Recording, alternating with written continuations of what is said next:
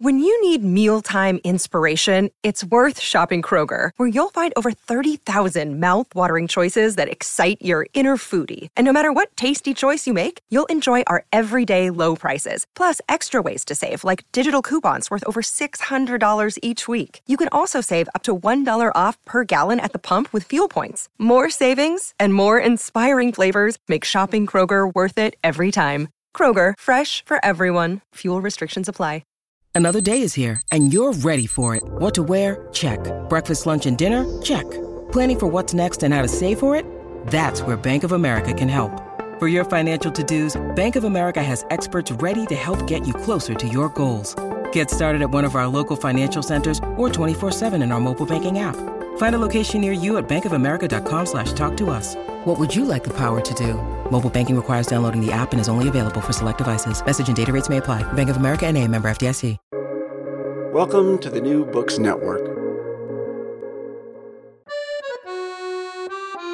Hi, I'm Howard Burton, host and creator of Ideas Roadshow, and I'm delighted to present the following Pandemic Perspectives podcast, one of a special series of 24 podcasts that, together with our Pandemic Perspectives documentary and my book Pandemic Perspectives A Filmmaker's Journey in 10 Essays, make up our comprehensive Pandemic Perspectives project looking at the COVID 19 crisis from a spectrum of different angles. Today's Pandemic Perspectives podcast features Imperial College respiratory infections researcher John Tregoning, author of the acclaimed book Infectious Pathogens and How We Fight Them, which he somehow managed to publish in the depths of the pandemic to help so many people, myself most definitely included, get a better handle on the profound challenges facing our immune system in the midst of the coronavirus crisis. Those who have been following these Pandemic Perspectives podcasts will recognize that a constant point of criticism invoked by our guests is the generally poor level of science communication demonstrated throughout the pandemic. But suffice it to say that John has done his utmost to successfully push matters in an unequivocally positive direction.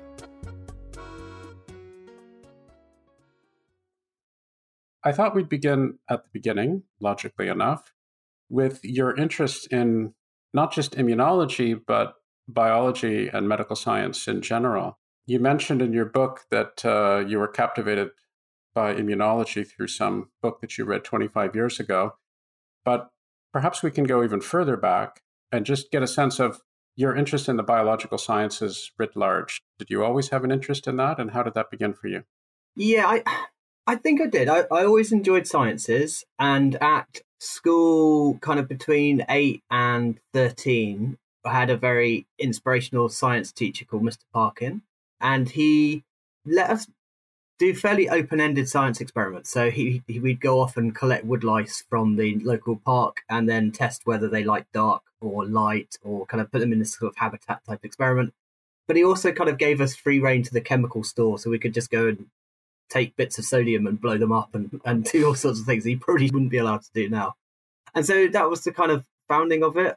And then I guess it was a bit of like I was good at it, so I carried on doing it through um, school and then into university. And then I enjoyed it at university, but I was kind of distracted by all the other university stuff as well. So I did, maybe didn't focus on it quite as much. I was definitely surrounded by amazing minds and didn't quite click at the time. And I think some of it was you go from being the sort of top of your pool at school to then suddenly being surrounded by lots and lots of bright people, and it, it, you suddenly feel quite average. Uh, and I wasn't quite mature enough to cope with that.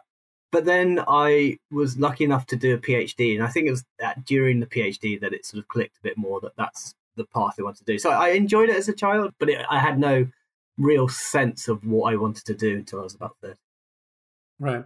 And at any point, did you flirt with the idea of going to medical school? I know, obviously, you wound up uh, as a as a researcher, and you teach medical students, as I understand now, in, in immunology. But was that a career path that you had considered at some point?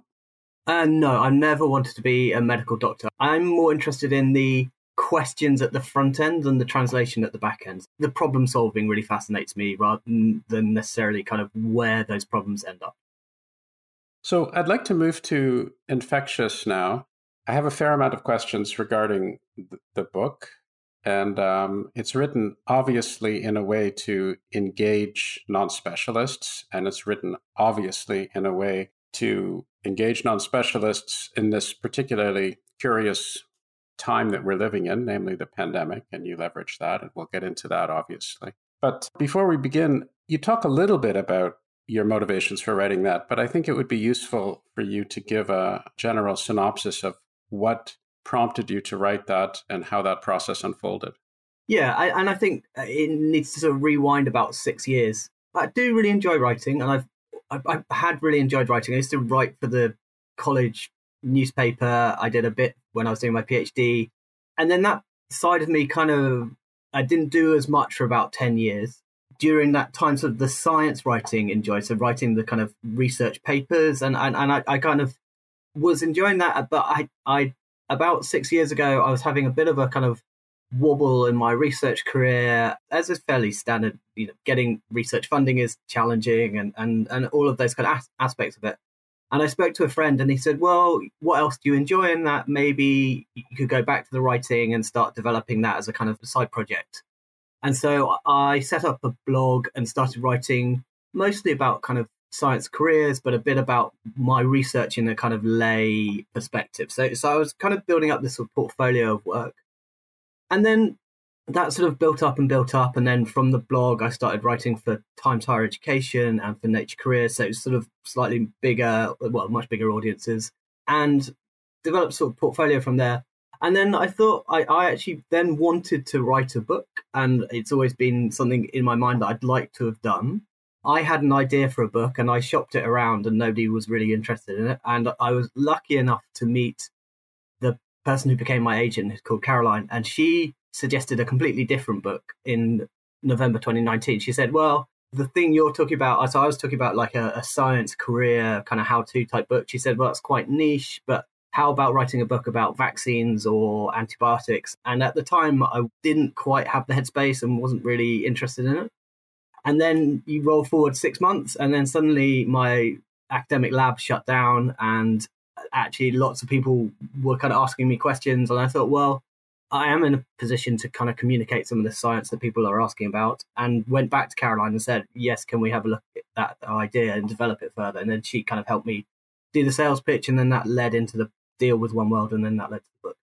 Oh, I see. Well, so it was quite propitious, really, that, that you had already been thinking about these things and developing contacts in the industry I thought we'd move on to some questions, and I have quite a lot of them about the book, and then more general questions about uh, what's happening in the world today and what we can do about it. I hope to solve all of the world's problems by the time we end, so no pressure. so, my first question I'm going to start on the silly side of things because you write in a very lighthearted way, and so it seems appropriate for me to pick up on some of that. So, my first question is What have you got against North London? you make a few cutting comments about, well, at least one thing. I think there was something from Mill Hill, and well, at least that's one good thing that comes out of North London. So I have known Londoners that come from south of the Thames, and their view is that anything north of the Thames is toxic and should be avoided at all costs. Are you one of those people? sort of by, by accident. I, I grew up outside London, but then I lived when I moved into London. I spent most of my life south of the Thames, and, and therefore it grew that bias for anti North London. So I think it's just a you know parochialism. I'm sure there are things that are nice in North London. I've just not found them yet. Right, but I mean, technically, obviously, it's not North London, but technically, of course, you do recognize that Imperial College is north of the Thames. yeah, it's sort of West London. I think you have north, south, east, and west, so you can kind of put yourself into into quadrants, but it's not proper North London. Sort of right, Angel right. Arsenal type places. No, no, no. I, I, appreciate that. It's just, I mean, if you use the Thames as as your as your origin, as it were, then anyway. Uh, so that's that's my flippant comment number one. Moving to the slightly, but only ever more slightly serious aspect, you have all sorts of very interesting anecdotes and parenthetic comments sprinkled throughout the book, and one of them particularly caught my attention, but for a reason that might be somewhat unique or at least different. You give some anecdote very briefly about someone called Polly Matzinger who co wrote an article with her dog to circumvent the single author policy of the journal. And then I looked it up in the footnote, and the journal was the Journal of Experimental Medicine. So that's an interesting story, but it prompted the question why on earth did a journal have a policy against single authors to begin with? What what's that all about? In my world, if you have a single author paper, you get kudos for that rather than uh, having to circumvent it by pretending to write it with your dog, or maybe her dog did all the work. I mean, what do I know? It is strange. I don't think they have it anymore, and it may not. It's, it's sort of the whole. She definitely did co-wrote it with a well, not co-wrote it. She put her dog on as a co-author. Well, you don't know. I mean, that's, that's the true. truth. he may have done something. I, I, feel like she was probably doing most of the heavy lifting.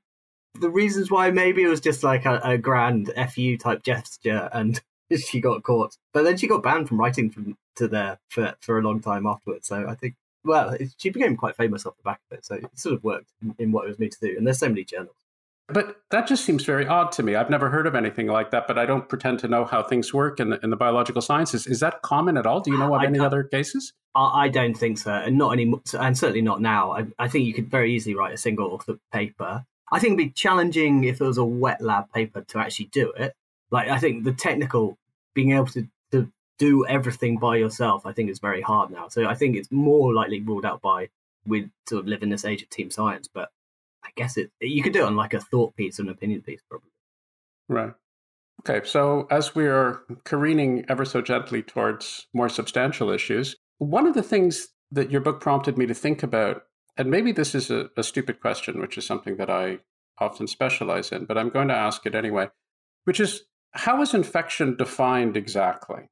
So here's here's what I mean by that. So clearly, people conflate all sorts of things. They conflate infection versus disease, and we know that there's a big distinction there. And if we weren't, and by we I mean just everyone, if we weren't sufficiently aware of that before the last two years, we're certainly aware of it now with the number of asymptomatic cases that we have with respect to COVID. And so I think everybody has some uh, understanding that you can possess all sorts of different viral loads without showing any manifesting any particular symptoms and nobody even knows that they're sick. So there's a distinction that goes on there.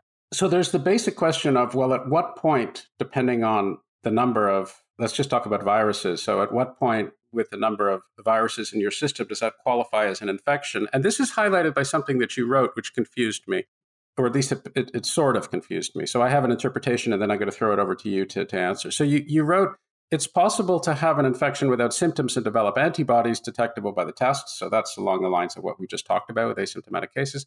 And it's possible to have had an infection with symptoms and not develop antibodies. So my interpretation of that was well, what's happening there is that the innate immune system is somehow has somehow squelched the disease before it even gets to the adaptive immune system, and your antibodies are being produced. So my first question is, is that right? And my second question is, based upon that, it it again brings back this question of well, at what point do you say that yes, you're infected? Do you understand where, where I'm going with this? Yeah, yeah. So, so starting on the first bit, it, there's a real heterogeneity of human responses to infection. I think that uh, to to exposure to a virus. So if you um, have enough virus that's replicating in your nose, say, and we call that an infection, then some people will make antibodies, some people will make T cells, some people will make nothing. And I think we're with the amount of kind of screening and measuring, we're seeing that that it is very variable. I think you know the textbook answer two years ago would be get infection make T cells make antibodies to everything you see. And I think some described it as a huge human experiment of the last two years. And experiment sounds wrong, but it's a kind of a measuring study on a scale that we've not done before because we've suddenly got all these people with a known agent that they've not seen before, and we can see the high variability. And I think yes, I think you might have people who whose innate system controls it or whose T cells control it without the role of B cells, or who aren't present, who don't have the right kind of repertoire in their B cells to pick up maybe that antigen. Or and the other things, we're not measuring the entirety of people's responses. So it may be that they're not making antibodies against the spike protein, which is what a lot of the assays are against, but they may be against the nucleocapsid or one of the other hmm. 12 proteins in the coronavirus. So, so there may be responses there that our assays aren't picking up, or they may not be making them. So there's a kind of huge breadth of things that we don't know. And then your broader question about what is an infection is really interesting and challenging because I think we can see now with the tools that we have for detecting, and if we just focus on viral agents, you can detect viruses that we call pathogens in children all the time. So, like 20% of kids, if you went into a primary school, 20% of kids would have RNA for a known pathogen up their nose at any one time. they're not necessarily symptomatic, but they could be infectious in terms of they have enough virus that when they play with their friends at the sandpit, they, they pass it on to the next person. So I guess, and it may not be an official definition, but my definition would be having a, an agent with the potential to cause harm that you can spread to another person. I think they sort of go back to the sort of Koch postulates, kind of that kind of classic idea. You may not be may not need the symptoms, but you have the agent. You can take it from one person, put it in another person, and they they'd have the same thing. Right. Okay. Thank you. Another question that was prompted by your book, something that I wasn't aware of at all. I mean, there are lots of things that I'm not aware of. I don't have a biological background. Uh, I've just been, like a lot of people, I suppose, perhaps slightly more than your average person, but certainly like most people, frantically trying to learn about this world. To me, it's completely fascinating. I mean, I had a very strong sense of how come nobody told me about these things more at earlier parts of my life. There's so much about the immune system, which is just uh, just remarkable, just completely remarkable. And I hope to get back to that. And I'd also like to get back to what you just mentioned, insofar as this the last two years having been a very rigorous and broad experiment from which we can learn all sorts of things. However, I'm drifting as I tend to do. So, a few specific points. So I knew proteins were made of amino acids, but I had a dim memory that an amino acid could be characterized or defined by a particular, you know, you have this chemical group and that chemical group and this this other thing that varies on that chemical group, and therefore you have an amino acid. But what I wasn't aware of is that all the proteins in the human body and perhaps all sorts of life forms, maybe all life forms, I don't know, are comprised of just 20 different amino acids, and yet there are 500 amino acids or something like that that are actually found in nature. So that prompted the question what's going on? What, why those particular 20 amino acids? And I'm not looking for an answer. I mean, if you have an answer, that would be great. I would be somewhat surprised if anyone had an answer, although I haven't had any chance to look at this. But it just that strikes me as odd and suggestive of something. And so I was just wondering about that as I was reading the book. Yeah, no, I don't know. I, it, it may be to do with bioavailability or the energetics of or, or the the size of loading them up onto tRNAs. And I think once you get down to a common language of amino acids across all species, then it, it you don't benefit from being the one that uses the the other 20 because nobody else is making them for you. So um, it, it yeah, there'll be some energetics in there as well. But yeah, no, it's a it's a an interesting question, but which I'm not equipped to answer. This is not in the spirit of trying to, you know, aha, you should know everything because, you know, it's just, I, I think, well, that's odd. And, and you start thinking about these things and you, you perhaps have a tendency to think, well, you invariably have a tendency to think more broadly about something when you don't have any previous expertise. You're just coming in saying, I don't know anything about this. What's going on there? And you're willing to ask all sorts of questions that you, you might have taken on faith if you had had a more rigorous educational pathway, as it were. So here's something that I've been thinking about a lot during the pandemic, and I don't uh, have any answers to. You, I think you do a wonderful job in in your book highlighting the specificity of antibodies, and this is something that I think most people who don't have a background in this they they miss. They, they've heard of the term antibody. They have a sense that an antibody is is a good thing. You want to have it to fight infection and this sort of idea. But the idea of an antibody being incredibly finely tuned to a particular pathogen and the degree of specificity that's involved in that is something that I think almost everybody misses. I certainly had no sense of it whatsoever, and I think you do you do an, an exceptionally good job of highlighting that. But that in turn makes me start wondering about well, how does that work exactly? What are the mechanisms involved in antibodies neutralizing pathogens. And then I started reading more, and I talked to a guy who's a researcher in HIV vaccines, and he starts talking about these broadly neutralizing antibodies, which seems to be at some level almost a contradiction in terms if you if you assume that that things are so incredibly specific. Okay, so I should end with a question, which I understand is what you're supposed to do when you're interviewing somebody. But uh, let's just take this notion of a broadly neutralizing antibody. To what extent is that coherent? Can you alleviate some aspect of my confusion? And maybe talk a little bit about the specifics of the mechanics of that because at some point in your book you also talk about it's not just that it it's targeted towards one protein or or at least it, it's not always targeted towards one protein, but you even mentioned some micro bits of amino acids of a protein, something like 10 or 20 amino acids that these particular antibodies are so incredibly finely tuned towards.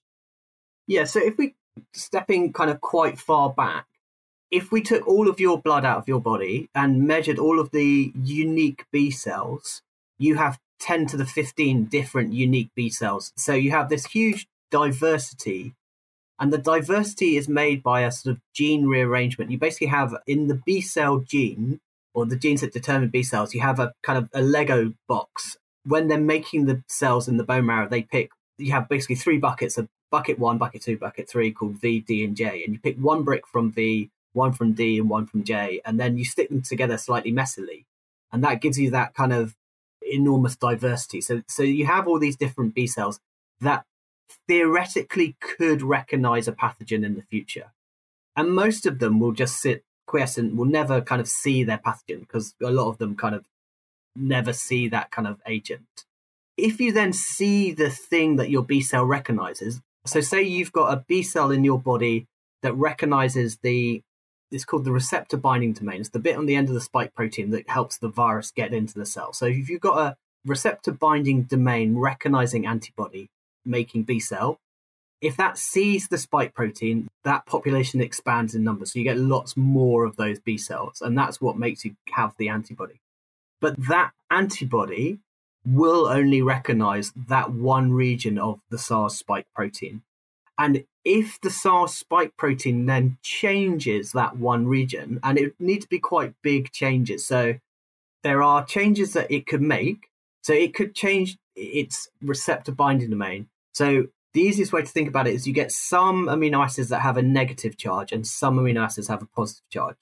If it changes from strongly positive to strongly negative, it might repel the antibody. Like if you put two two similar, if you've got a, a negative antibody that binds a positive spike protein, if you suddenly turn to a positive spike protein, like two magnets together, the, the things will repel, so it won't bind anymore.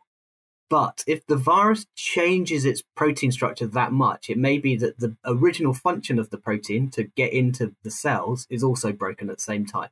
So there's a kind of a space the virus can live in, and there's a space the antibodies live in so they can talk to each other. So that's kind of where the specificity comes from.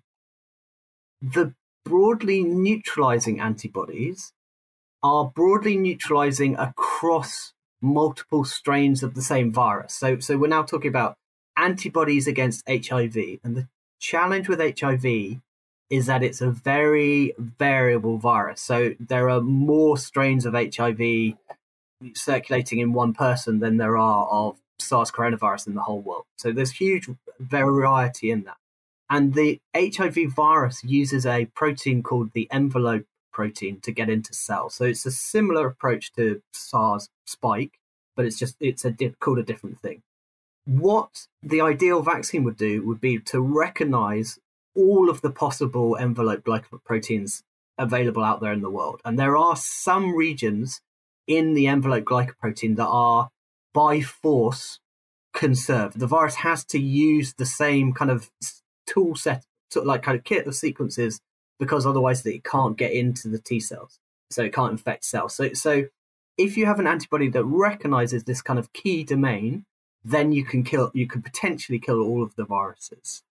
The challenge with that is that bit of the virus, that conserved bit of the virus that, that you want to target with your broadly neutralizing antibody, is beginning to look a little bit like a human protein, and your body removes a lot of the antibodies that recognize human proteins to stop autoimmunity. So the, the viruses evolved to mimic human proteins, and so you get into this kind of difficult space. And that's why very few people make these broadly neutralizing antibodies because they are drifting into being autoantibodies and, and kind of you might start attacking yourself at the same time. So it's kind of a, there's an evolutionary challenge in there.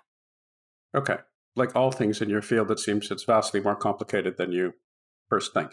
But let's put that aside for the moment, because here's my conceptual problem the idea of something that's incredibly finely tuned so that it can be successful against a short string of amino acids, say, seems to be inherently contradictory with the idea of something rapidly evolving.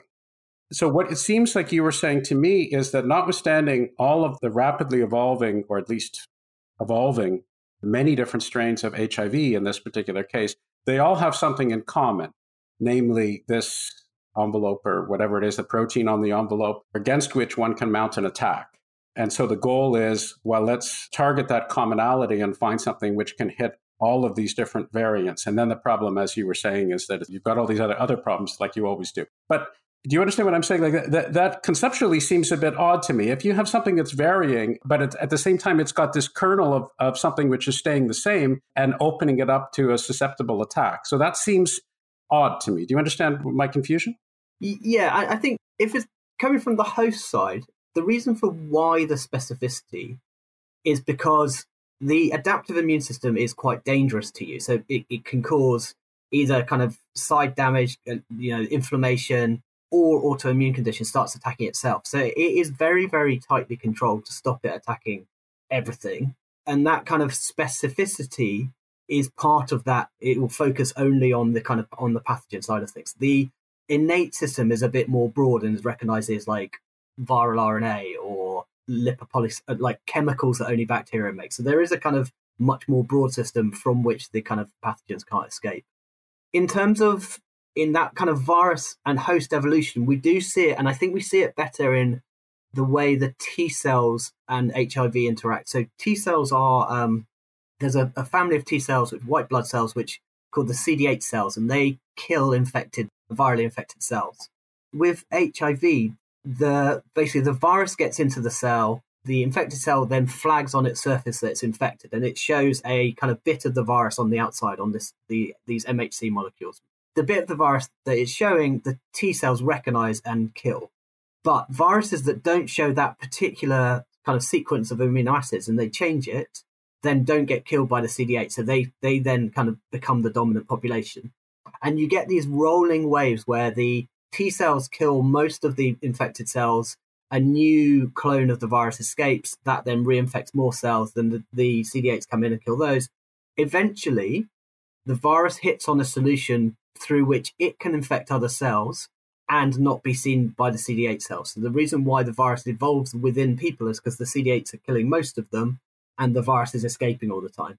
And eventually it hits on this kind of perfect solution for the virus, which can get away from the CD8 cells and yet infect other cells. And that's normally when people tip in untreated from HIV into AIDS because their immune system can no longer cope and, and see the virus. So there are, yes, the virus has to kind of stick to this kind of kernel of infectivity, but there are more solutions in the virus than there are ability to see it in the immune system. Okay, thank you. I have lots more questions, but I'm going to try to cut some of them short because uh, we don't have enough time to cover all of them. I want to just maybe make a, a parallel note into the mRNA vaccines because that's another thing that everybody's talking about. And here's my sense of this moment in time and why I think it's significant. So I know that the concept of mRNA vaccines have been around for a very, very long time. I know that people have been thinking about them for, for cancer and they've been thinking about them for all sorts of things for, for a long time. But I think the idea of a successful mRNA vaccine is transformative. So I'm going to uh, I'm going to hold forth on why I think this is an interesting moment in time, and then you tell me whether I'm right or whether I'm wrong. So my sense is that unlike all previous vaccines that uh, were designed to directly trigger uh, an immune response by subjecting the immune system to harmless, let's say, or at least not terribly harmful copies of the pathogen, what these vaccines represent is an opportunity to directly harness cellular machinery by information that you're giving to them. So you're really harnessing the basic mechanisms of how cells make proteins rather than throwing something at the immune system and saying, recognize this. You're proactively using this notion of harnessing the information and capitalizing on the internal cellular mechanisms directly. Is that a fair summation? Yes. And then, but you're still saying to the immune system, now recognize this. Sure. It's just that this is being made in the cells of the body rather than being injected into them. So you're kind of, it shifts where the manufacturing process is in a way. Right. So I want to comment a little bit about the book and I want to comment on the, the impact and the sociological aspects because I think they're extremely important and they obviously are things that you take very seriously, as well you should, given not only your professional life, but also the fact that you're a human being like all the rest of us living in this time. And, and you, of course, had some very, I think, very insightful and important personal touches in the book itself. So I want to get to this idea of trust. The first thing I should say is that I was surprised by the lack of books such as the one that you have written. I would have thought that there would be far more readily available information for a broad general audience of how vaccines work and what we're doing that's not in a simplistic two minute youtube video not that there's anything wrong with that particularly but that would that would be much more comprehensive and i was i was a little bit shocked by that quite frankly so i think it's wonderful what you've done and i think you've done a very comprehensive job at being able to explain those things in an accessible way for people but I was struck as I was reading the book. If you compare the sorts of information that you're giving in this book, which is, again, all too rare, with other popular science, there seems to be a real distinction. In physics, which is an area where I'm more familiar, there's a focus on what we don't know. There's dark energy, we don't know what the heck that is. There's dark matter, we don't know what that is. There's the cosmological constant problem. Gosh, who can figure that out?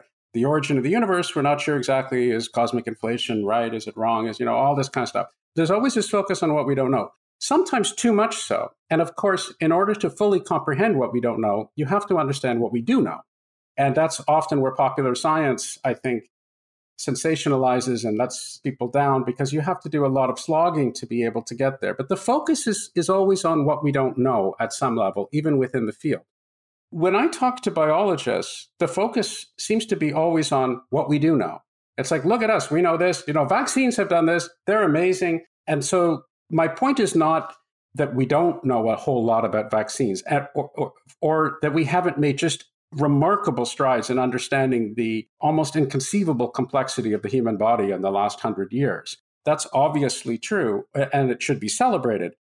But I'm getting almost a defensive thing when I talk to biologists. When I ask them, well, what about this? What about that? Let, us talk about what we actually don't know.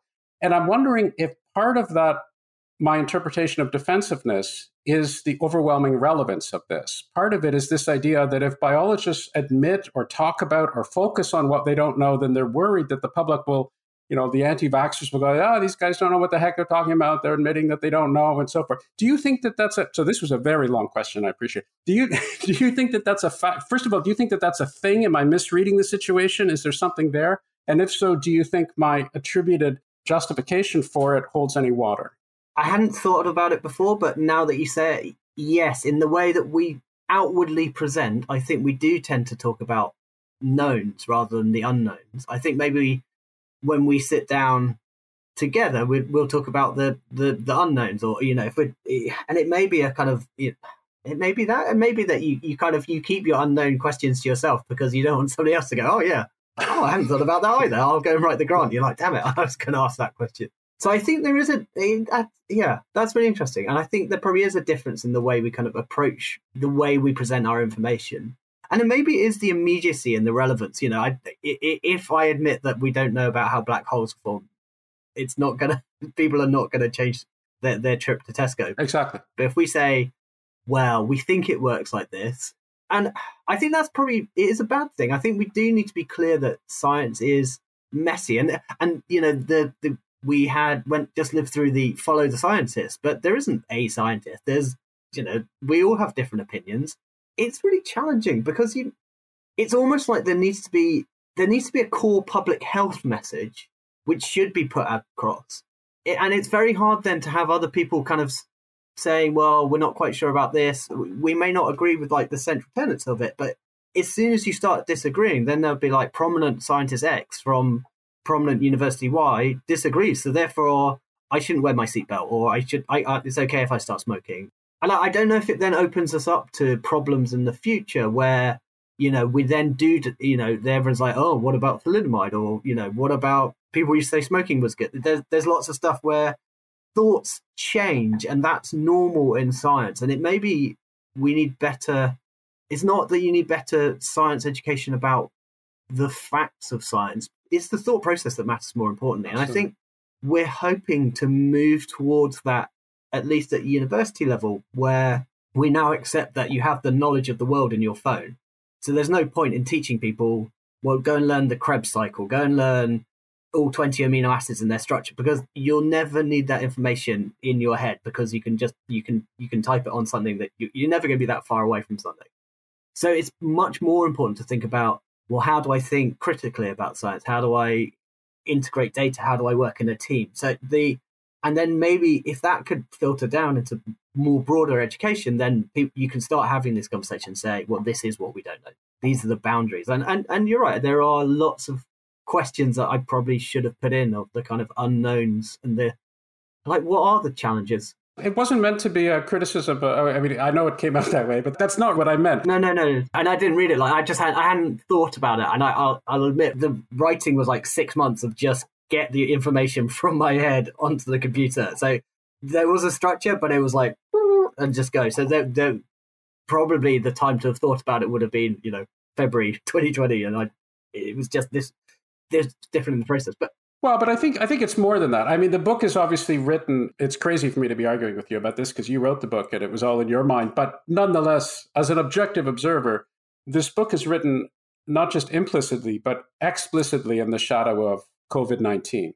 And people are confused and they're anxious and they're worried and they're looking for guidance and they're looking for understanding. And that's the that's the dominant factor in the equation and we all we all know that and we all appreciate that and that's why everybody myself very much included is all of a sudden googling and reading books and reading articles about the immune system which is something that I wasn't doing 2 years ago. I mean that that has to be understood and not everybody has the time to be able to go into this.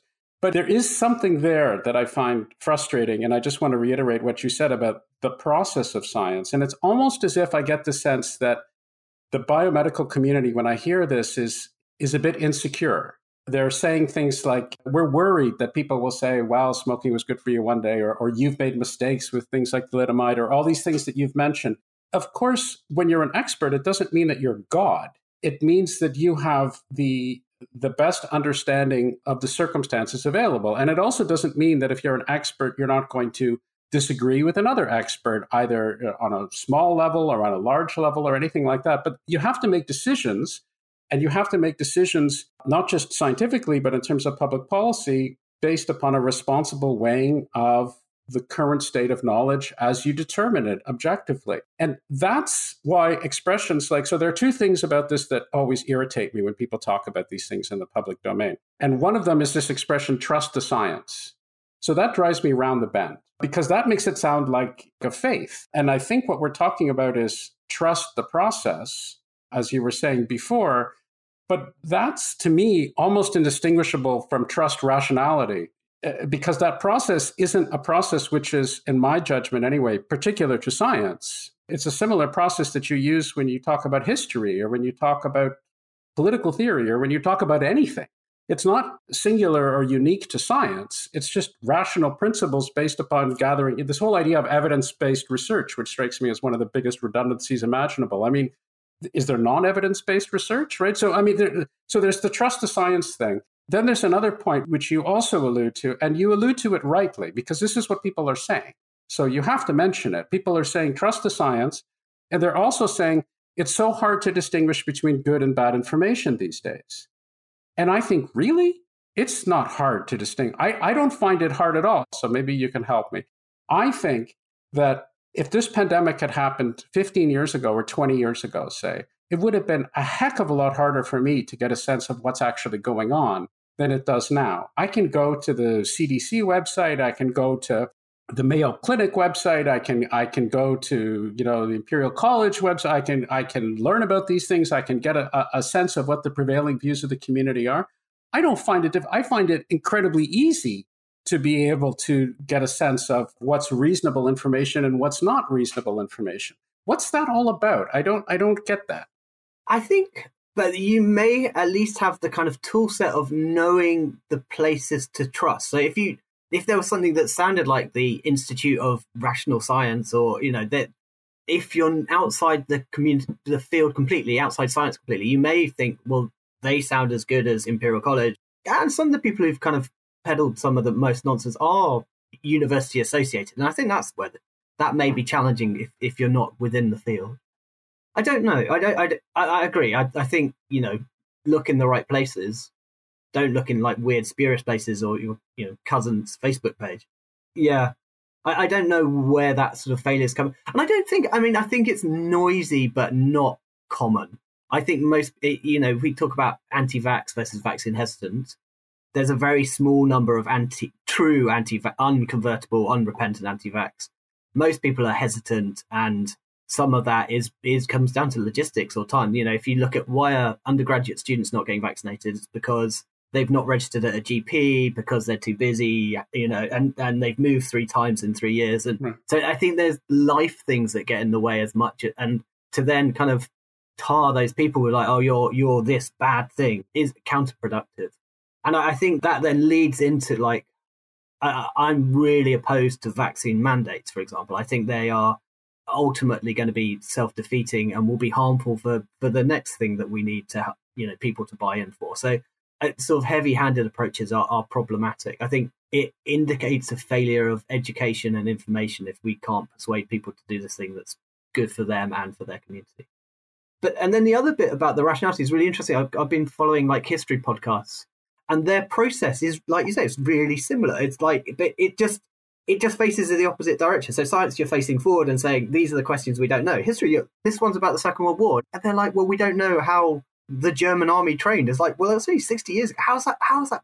It's like inconceivable that there's these mysteries so recently. So I, it's really, yeah, yeah. I think it isn't just follow the science. It's like have a rational process about how you weigh up evidence. Yeah, and maybe that's what people need to be taught more. Let me move to another question, something which has puzzled me. So in your book, occasionally there's mention of the Russian vaccine, the Sputnik vaccine, and the and the Chinese vaccine. As a layperson who's trying to navigate my way through this, I was frustrated by the fact that there seemed to be very little information about these vaccines. And it was really odd. It, it, it, fractured on nationalistic lines, which, okay, to some extent is understandable, especially given the the politics of Russia and the politics of China, and that these are not countries that are the most forthcoming and the most open with respect to their information policies. But that being said, there are also countries where there is biomedical expertise, uh, where they have lots of people who have a great deal of knowledge.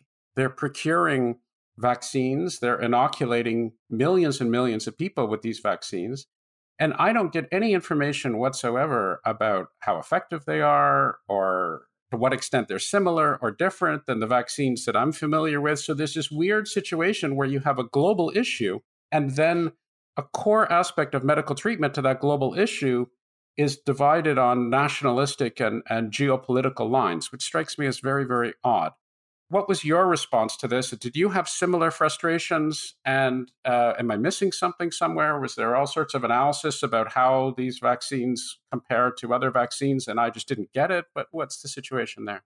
So I, I, the last time I did a sort of deep dive to look for efficacy data was about was June July 2021, and it was very hard to find any efficacy phase three like proper clinical trial data about the particularly the Chinese inactivated vaccines. I think there is some phase three for the Sputnik 5 vaccine. I think it's been published, but I can't remember. But no, I agree. It was very difficult to find information about the efficacy and the effectiveness of the vaccines. And that is unusual for something that has then been deployed so widely to not have the, the, the data must exist somewhere. And I think the, the clinical trials were registered so I, I don't know, and it, it, it, I mean, it may have changed. I haven't looked in depth recently, but it was it was difficult to access data about them. Yes. Two more questions, if I may. We touched on this a little bit earlier, but I was wondering to what extent you think the pandemic, and particularly living for two years through what we've all been living through, will have direct implications on interests and, and hearts and minds, if you will, of young people who are going into or who might be more inclined to go into the biological sciences now than they would have been had something of this scale and magnitude not actually occurred. What sort of impact do you think the pandemic might have on triggering people's young people's interest in the biological sciences? And how might we be able to harness that by improving the way we're teaching biology in schools? Yeah, that's interesting. I I was uh, I gave a presentation at a school yesterday more about kind of science careers, and it was largely people who wanted to do medicine rather than science. So it was maybe slightly different. I think they are very aware. That, I mean, they asked some quite astute questions about changing patterns of behavior around the coronavirus. I think living through something probably will spark more interest in it than maybe if it hadn't happened. So hopefully there'll be somebody who's kind of read these things and will be like, well, yeah, that's the thing I want to do, or at least raise the awareness that you can, that scientist is a job. I think one of the challenges we have is that people have heard of being a doctor. So if you're clever and you like biology, you become a you become a medical doctor rather than becoming a biomedical researcher. So maybe just knowing that there are people who do kind of science as a job will op- open it up to a more broad, diverse range of people. Hopefully. Yeah, you you make a distinction between medicine and, and biomedical research, and clearly that distinction exists, and yet it's a slippery slope, as it were. It's a, it's a rather fuzzy line between the two of them. And to that point, my final question is throughout your book, there's a strong personal aspect that comes to the fore. You mentioned the formative experience for you was when your son was hospitalized with RSV, which you had been working on and continued to work on to a very large extent. And what that meant for you, you also reveal at the end of your book that you actually came down with COVID and the added perspective that that might have given you. To what extent do you think that personally being exposed to illness changes the outlook of biomedical researchers in general? I don't know, actually. I'm quite detached from the subject, and so I think pro- most of the time I think of it as a quite an abstract. Me personally, it's quite like abstract problem solving. Right. I think there are other people who are more translationally or have uh, linked because of a close a, a, relative with a certain condition, or I think there. I think there's just a, it's such a broad church that people's motivations are, are different in different ways. And I think coming back to that kind of comparison of medicine versus science, I think it some of it's down to training. Like the the way you come out of a undergraduate science degree is different to how you come out of undergraduate medicine, and you may kind of converge later on if you both do research. You know, if you're a, if you're a medically trained researcher or a scientifically trained researcher, you kind of get to the same place, but that's kind of 10 years down the track. But there is a different thought process I find between medically trained people and scientifically trained people. Yeah. I mean, from personal experience, things might have changed a little bit since when I was in high school. Um, but I'm not convinced of that because I saw something very similar with my mm. children when they went through high school. And there was this understanding or this idiom that in biology, biology requires a lot of memorization, a lot of rote memorization. That was the idiom, that was the approach, that was the understanding. And that even led to a certain level of hierarchy at least in my high school when I was younger, and this was you know a long time ago. This was forty years ago or whatever when I was in in high school. But again, I'm not entirely certain that's changed. Which is to say that if you were of a scientific disposition, or if you were said to be of a scientific disposition and orientation, and you were good at memorizing, or you were motivated to memorize, or you were taught, you were you somehow had a tolerance for memorization, then you did biology. And if you were of a different persuasion, then you did physics and so I had, uh, uh, as you know, I went off into physics, and it wasn't so much that I was terrible at memorizing. I was just incredibly lazy, and I didn't want to memorize anything, and I thought it was rather pointless. But what's infuriating to me is that's just so wrong. It's it's so wrong in so many ways, and it took me years, decades, to appreciate how wrong that was. Not that memorization is the greatest thing to be doing, but that's not part of what biological research really should be all about. And that was something that really drove me crazy that that there was this there's this label that's attached to people. Oh, well, you know, if you want to do biology, then you have to be mem- memorizing things. And maybe that's where the, the medicine biological divide, or at least one aspect of that, falls into play. Because if I go to my doctor I want my doctor to be able to say something like, oh, you have this or that condition, or the chances are that you need this particular treatment or that particular treatment. I don't want my doctor to say, well, hold on a minute, I'm going to look that up. And that's, that's reasonable. I want to have a certain sense of that. But in terms of the wonders of the biological world, I've long thought that, and, and really understanding the processes and, and doing research, I've long thought that far too much attention was paid towards naming things, knowing what the name of something is, taxonomy, as opposed to understanding the basic principles and recognizing the issues that are at play. And in keeping with what we had said earlier, recognizing what we don't know, recognizing the mysteries that are out there. And eh, to my mind, it's, of course, every bit as analytical and every bit as principle driven, or at least should be, as physics. There really isn't a distinction between them in matters of process. Of course, there is in terms of the subject. But that's, I think, a really significant sociological fault line. So you have all these people, uh, my generation, but also I think subsequent generations that say, well, I really like problem solving. I really like a first principles approach to things. But clearly, biology is not the thing I should be doing because that's just all about memorizing. So I'll go off into physics, and then you have a glut of all these people, you know, looking at the the first you know, few microseconds of the universe or something like that. Not to say that that's a bad thing, but I, I wonder if biological research is not at a massive level really selling itself short. Mm.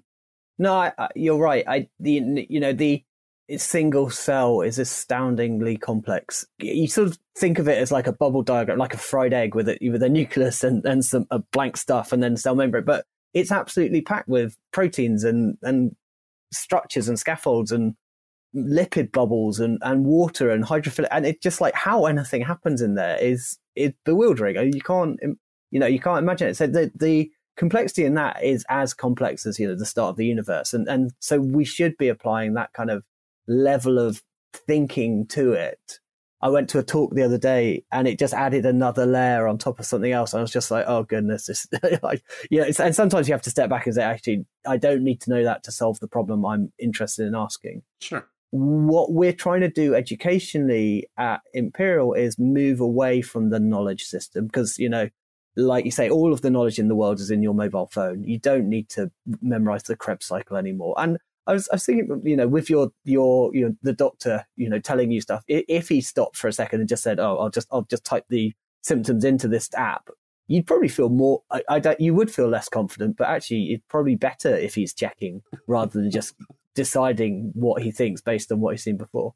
So we are moving towards hopefully training people to think critically and how to access data rather than memorizing data.